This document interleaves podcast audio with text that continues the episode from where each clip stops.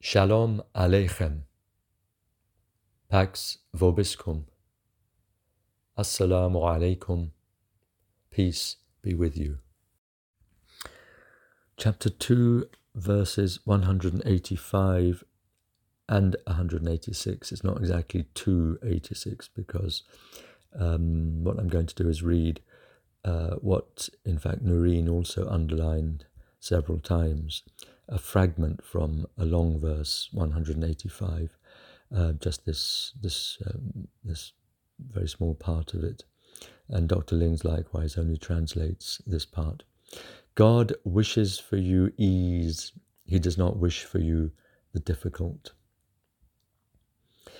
And then one hundred eighty-six, another absolutely crucial verse in the Quran, uh, God speaking.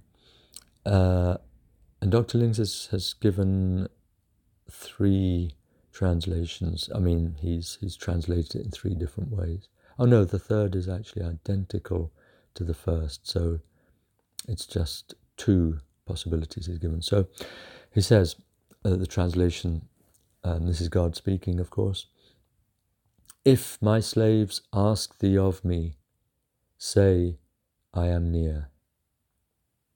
I answer the prayer of the prayer when he prayeth me." And an alternative translation Doctor Lings gives as follows: "I answer the invocation of the invoker when he invoketh me." And the Arabic there is "Ujibu da'wata da'i idha da'an." And da, this idea of dua, of calling, is a supplication. Um, one could also translate it as "I answer the supplication of the supplicant when he supplicates me." Um,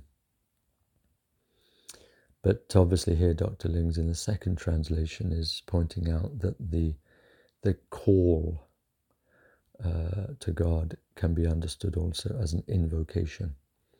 One invokes the divine name, calling upon him.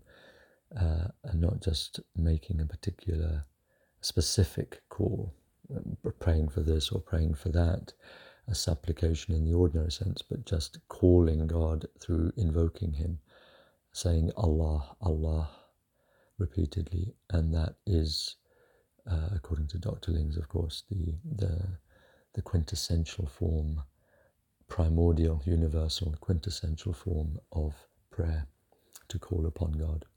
Not seeking this or that, but seeking God alone. Right, so um, I'll stop there.